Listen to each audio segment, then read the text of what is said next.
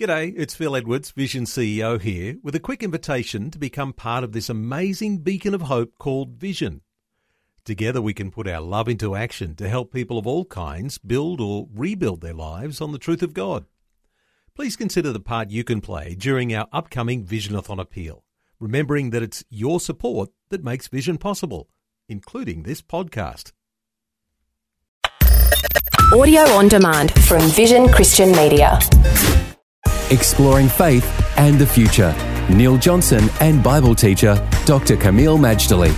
We've been taking time to look at some of those important ideas and understandings that we get from the very first book of the Bible, the book of Genesis.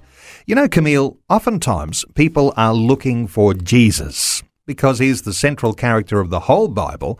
We look for portraits of him in various books. What sort of portraits of Christ do we see in this very first book, the book of Genesis? Okay, Neil, I'd like to address that question. Before we do, I just want to tell our listeners why do we even look for portraits of Christ at all? Think of it. We have 66 books in our Bible. 39 of those books are in the Old Testament. We believe every one of those Old Testament books, all 39 of them, including the 27 books of the New Testament, have a portrait of Christ.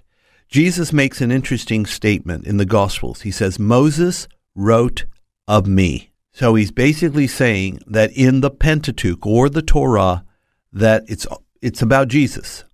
So we do have portraits of Christ, and I believe in every one of the books of the Bible.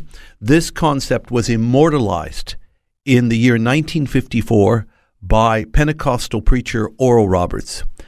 One of his great sermons was called The Fourth Man. And he asked the question Who is the fourth man in the fiery furnace?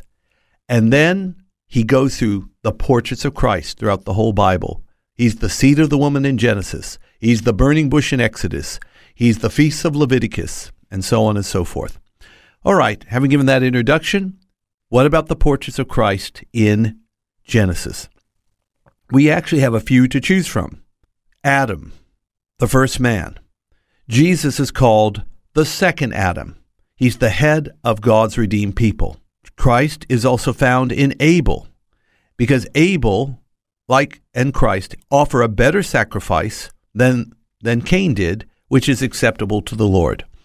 We believe that Melchizedek and Christ are synonymous in the respect that when you see Melchizedek in Genesis, it's a portrait of Christ because Melchizedek means king of righteousness and of Salem or Shalom, which is king of peace, and that Christ is a prophet like Moses, a king like David, as well as a priest like Melchizedek.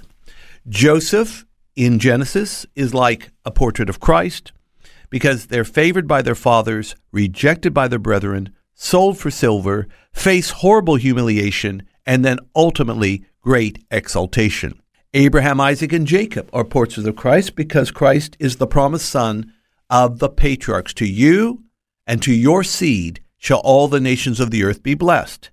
He's the seed of the woman in Genesis 3:15, the first mention of the redemption of Messiah.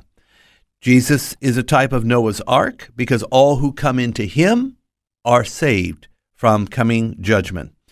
Oh, finally, I believe that Jacob's ladder, Genesis 28:12, is a portrait of Christ. Just as the ladder bridges between heaven and earth, and God's angels ascend and descend on that ladder, so Christ is the bridge between us and God. And the angels of God are ascending and descending on him, according to John 1, verse 51. And when you mention John chapter 1, we also have this portrait of Christ as the Word. And as the Word, we know that when we hear those words in the start of Genesis 1, verse 1, in the beginning, God created the heavens and the earth, we're talking about the Creator, Jesus Christ Himself. Indeed, He is the Word. He was with God. He was God. He was with God in the beginning. All things were made by Him. That's not just what we see in Genesis, we see it in John 1, and we see it in Colossians 1 as well. Faith and the Future with Neil Johnson and Dr. Kameel Majdali from Teach All Nations. For more from Dr. Majdali, including books and DVDs on prophecy, Bible commentaries, plus today's and other episodes of Faith and the Future, go to vision.org.au.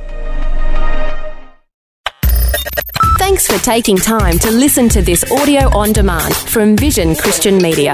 To find out more about us, go to vision.org.au.